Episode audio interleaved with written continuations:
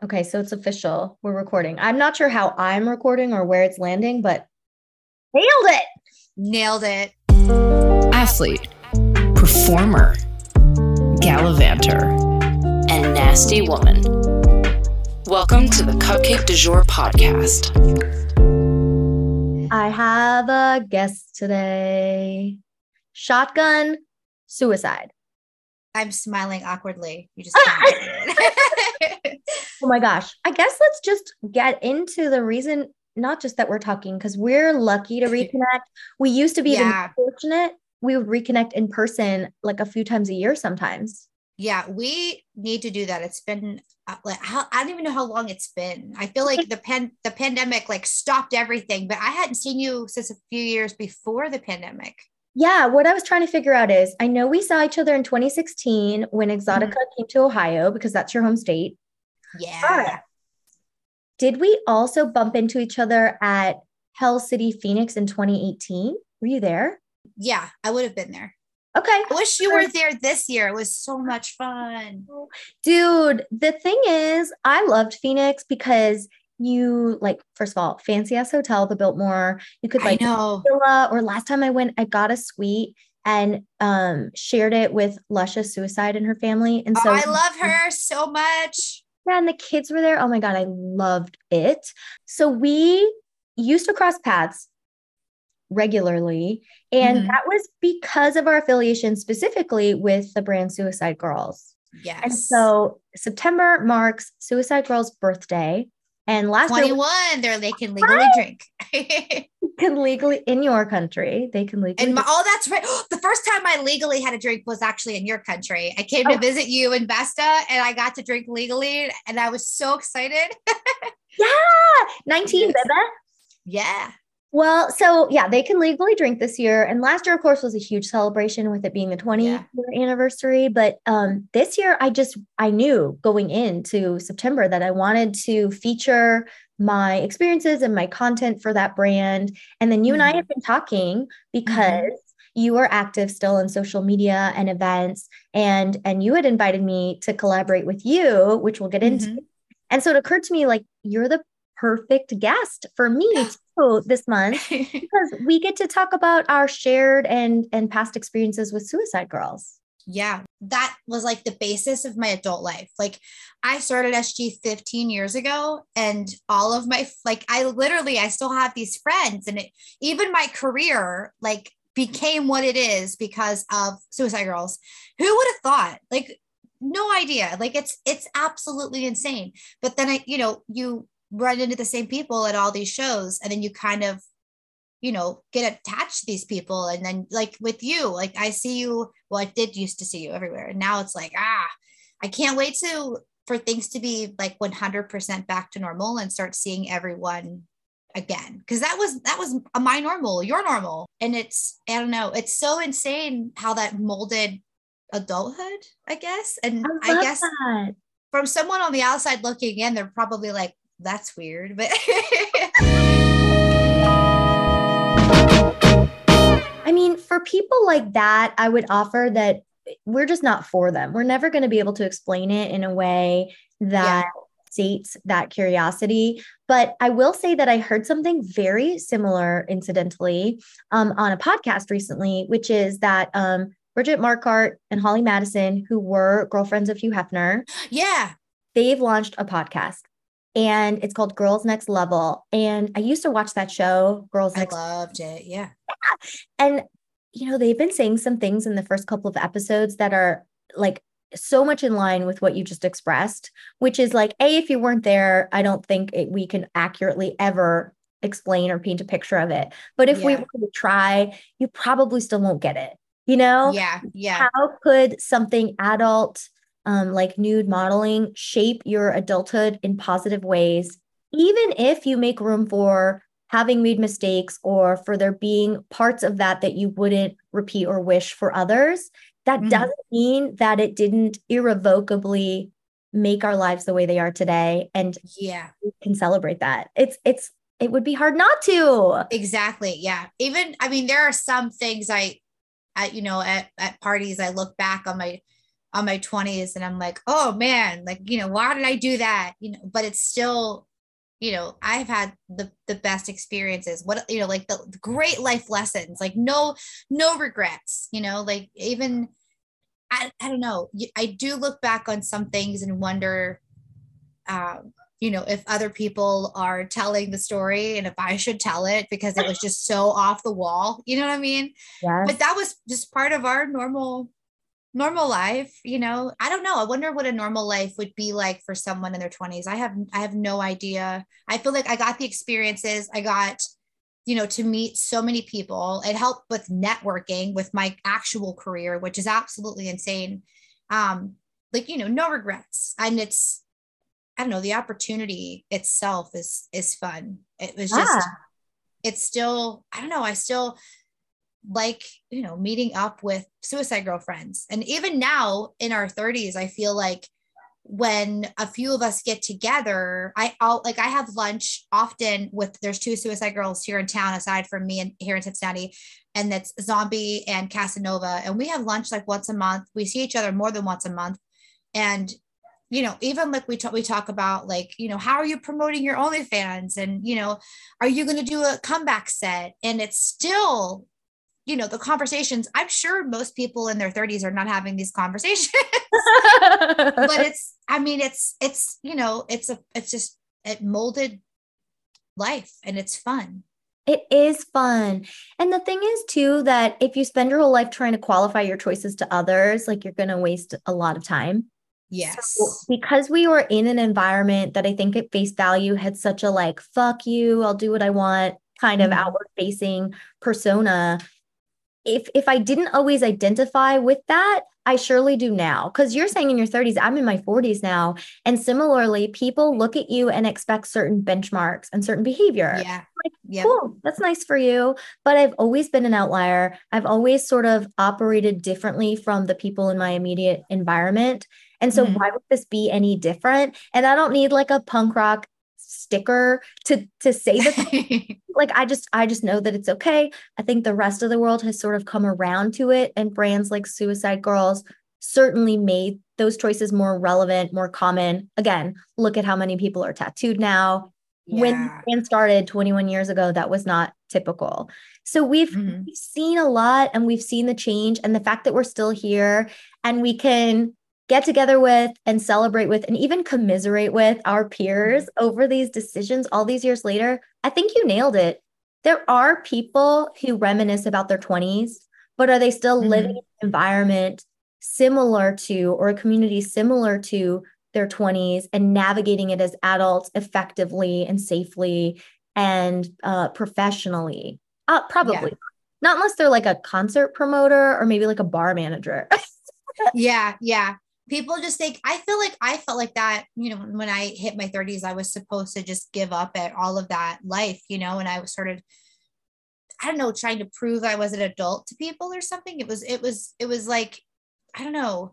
And it, why you know like uh, the career that i have like no one cares you know like if i if i go like if i'm naked on the internet no one cares if i'm like going out with like a bunch of my friends. Like i literally it's my job to go to tattoo conventions. Like i don't know why in my head like i let that take over my head for a couple years. And then i was kind of like yeah this is dumb. Like you know kind of came back to who i am. Like this is not who i i don't want to give it up you know? I want to like i'm not being irresponsible but i'm still having so much fun. I get to go travel and see everyone.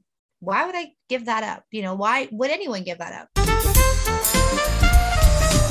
Yes. I would argue, I think it's fair to say, probably the very earliest models on the site were living a lifestyle that was then being photographed. And so there wasn't necessarily an opportunity for growth. There wasn't the expectation of longevity. It was a moment in time.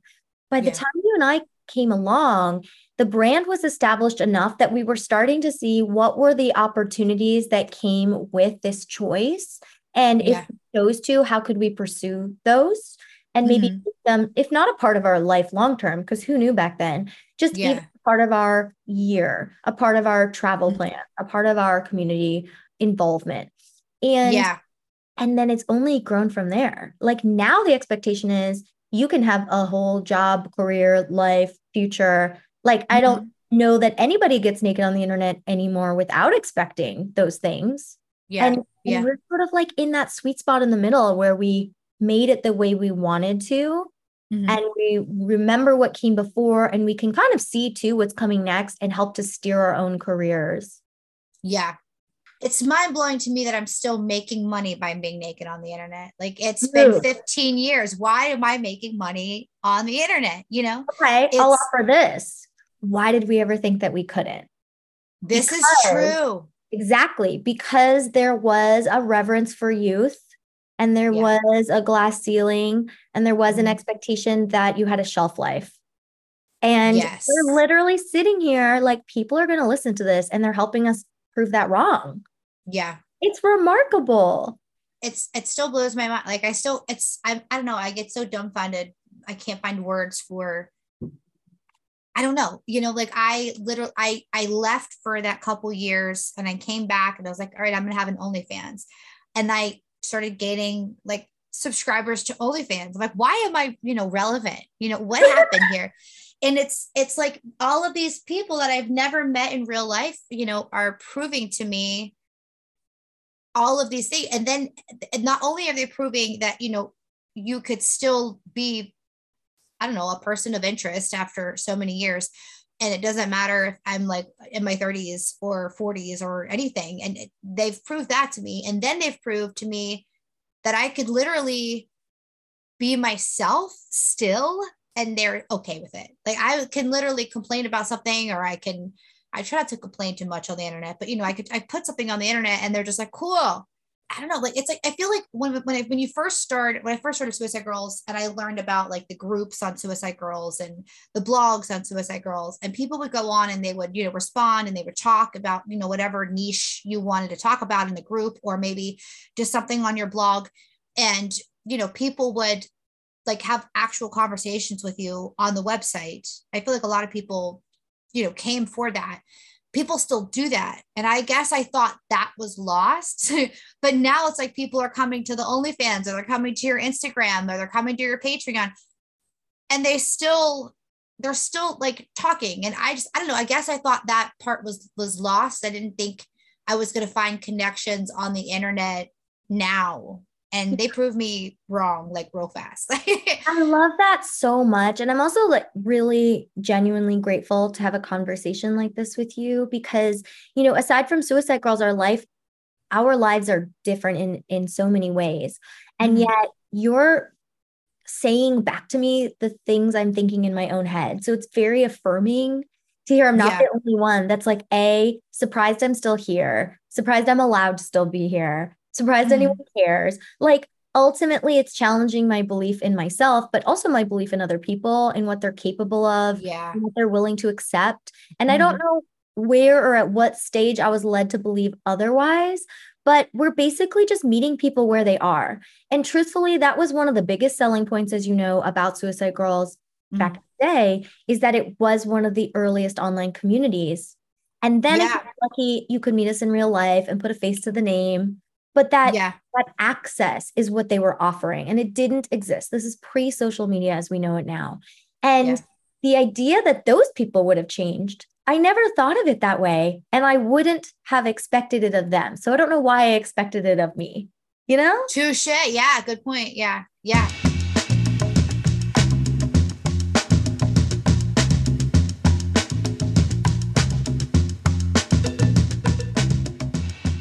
well That's- guess. I think it would be interesting and helpful if you could tell us your origin story with suicide girls. Ooh, okay. Yeah. Well okay. You remember? So I I yeah. So I, you know, from a small town and I had friends that had a Suicide Girls DVD. Okay, maybe I should go back another step. So when I was a kid, I was really into the Spice Girls. This leads to Suicide Girls, I promise. Okay. Ah. So I thought the Spice Girls were just so cool, like, you know, a group of girls, girl power. They were like, they dressed how they wanted to, they did what they wanted to. And I thought this was so cool. To me, that's what Suicide Girls like represent, still in my head all these years later. So whenever I um, saw this DVD, um, I Nixon was on the DVD, and I was like, she is so cool. I love this girl. And so um, I actually, when I first got to talk to her, I was just like over the moon. Um, so we, uh, I was like, I want to do this. So I submitted an application. This was before member review existed. Um, member review started, I think, in 2008. Actually, you might be right. It was pretty late. I, I want to say 2008, 2009, though. Yeah. So it was, it was like right after I came in. I was 2007. So I submitted an application and it got accepted. And I was like, cool. And so um, I was lucky enough to live like a few hours from a photographer. Like I didn't have to travel very far or anything. Um, and it was scheduled. And I went to Columbus and I shot a set. And then um, that's where a lot of the parties were. So that was also very convenient. And Hell City was there. So I got to experience a lot of the stuff. You know, it was right there. I was super, super lucky for that. And I went to my first SG party in Columbus and I was like, I was kind of nervous. and I met a handful of the girls. I met Bully for the first time, still close to her. I love her. Yeah, I got to meet, you know, like a handful of girls. I was super excited, super nervous, super awkward, you know. Um, there were like the suicide girl stickers, like the circles that were really popular for a while.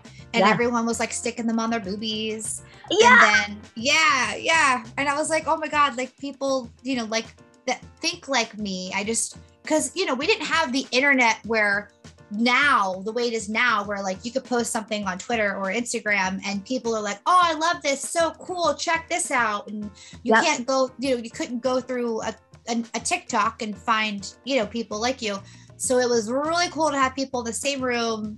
Oh my God, you know, they're like me. This is this is real life, you know. Um, yeah. It was it was so neat. And I remember later that night, Meow and someone else put on like 1980s looking uh leotards and they were like doing like stretches and stuff. Do you think it was uh, Rigel suicide? I remember her. Oh, I don't know if she did. I know she came to one. Oh, what I remember most about Rigel, I loved so much about Rigel is like she had a dress on. She was so done up. Her hair was done, but she was wearing Converse uh, shoes, like yes. the sneakers. And I was like, oh my gosh, I love her. Oh, she made cool. me super nervous. uh, yeah. I honestly, I think your ability in particular to be able to participate in some of the IRL pieces, like me, only mm-hmm. cemented our choices further, I would say, right? Because yeah, we've been yeah. proof positive that we had found our people in essence. Yeah. Um, but even just the idea that you without the tools we now have with social media and just with the internet in general, that you could put yourself, you know, so to speak, in the room with like-minded people, which were other mm-hmm. models, but also the members. I used to say, yeah. like, if you took the whole world and then you separated it into people who use the internet and don't, so you're already like, let's say 50 50. And now mm-hmm. you split that group into like more conservative people and people who are internet nerds. That's mm-hmm. us. We're all in the same room together now. Mm-hmm. Everyone who has like some kind of quirkiness or like, you know, they call it now like a deep dive or a deep cut, like somebody who you could just turn left, right, you know, up, down, sideways in a room and which was the suicidegirls.com rooms or groups. Mm-hmm. And you could be like, Do you know this game? Do you know this movie? What do you think of these dresses? Eh, like, and somebody was going to talk to you. You could yeah. show up at the party by yourself and somebody was going to talk to you because you mm-hmm. already knew you'd subdivided and subdivided and subdivided the population till you were mm-hmm. bound to have something in common. Yes, I 100% mm-hmm. agree with that. And I still have like friends that I made at those parties, like members that I still talk to online. Like they're still around online. It's and I met them like in person, you know. That was pretty cool. They would bring uh like there was one member he's on my OnlyFans super cool so supportive still we had gotten to know him so well that he would just like bring stuff for us to have you know yeah um, well they were getting access, which again is part of what that brand at that time was offering that was unusual or new or different. Yeah. But we also did get, and maybe some of this was ignorant, but we did get a sense of support, at least tech support, certainly. Actually, speaking of Rigel, who was um, both participating in the Ohio community events as well as working in the office.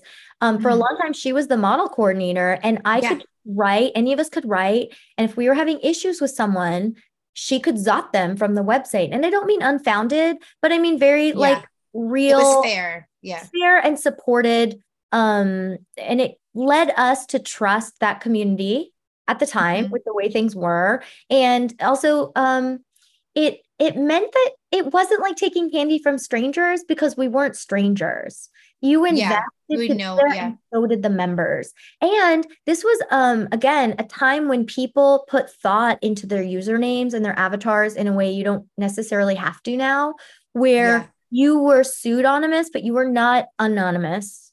And what i mean by that is you you wanted to establish a connection with a model then you wanted to prove who you were as a username as an avatar.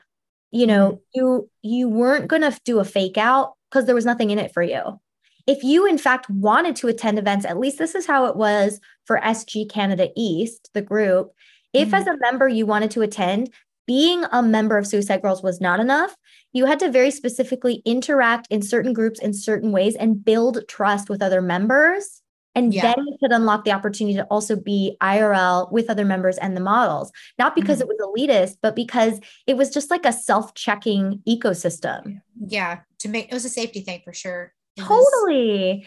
And even though there's more access, arguably now, and more places to reach us and more places to connect, I have to say, it feels less secure. And unfortunately, I had such a positive first experience, which I know is not true for many people.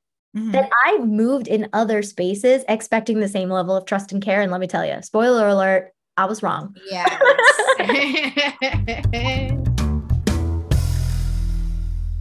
So you were really interested in something like Spice Girls, which was, I don't know, maybe one of the first places we were hearing terms like at the time, girl power. Girl power. Yeah. Basically, they were talking about autonomy, freedom to choose, you know? Mhm. And so Yeah. you entered this environment. And so did it live up? Was it was it like your own Yeah.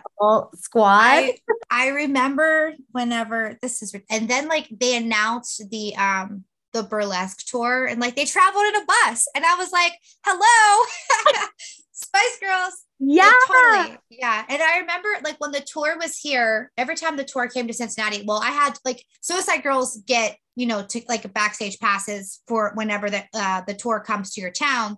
But I also shot photos for the magazine because the magazine was like sponsoring the tour. But I got just like I had a really cool vantage point, I think, for shooting because I was allowed backstage. Other photographers were not. I was because I was a suicide girl. Yeah. So that was really cool. I got to go shoot all these cool pictures. I have all these awesome pictures. But um it was really cool to like go see the the show. I think it was it was a different experience because I had already been with them for so many years at the time. Yeah. And they started touring again and um I was really cool. I really wanted to see this, you know, tour.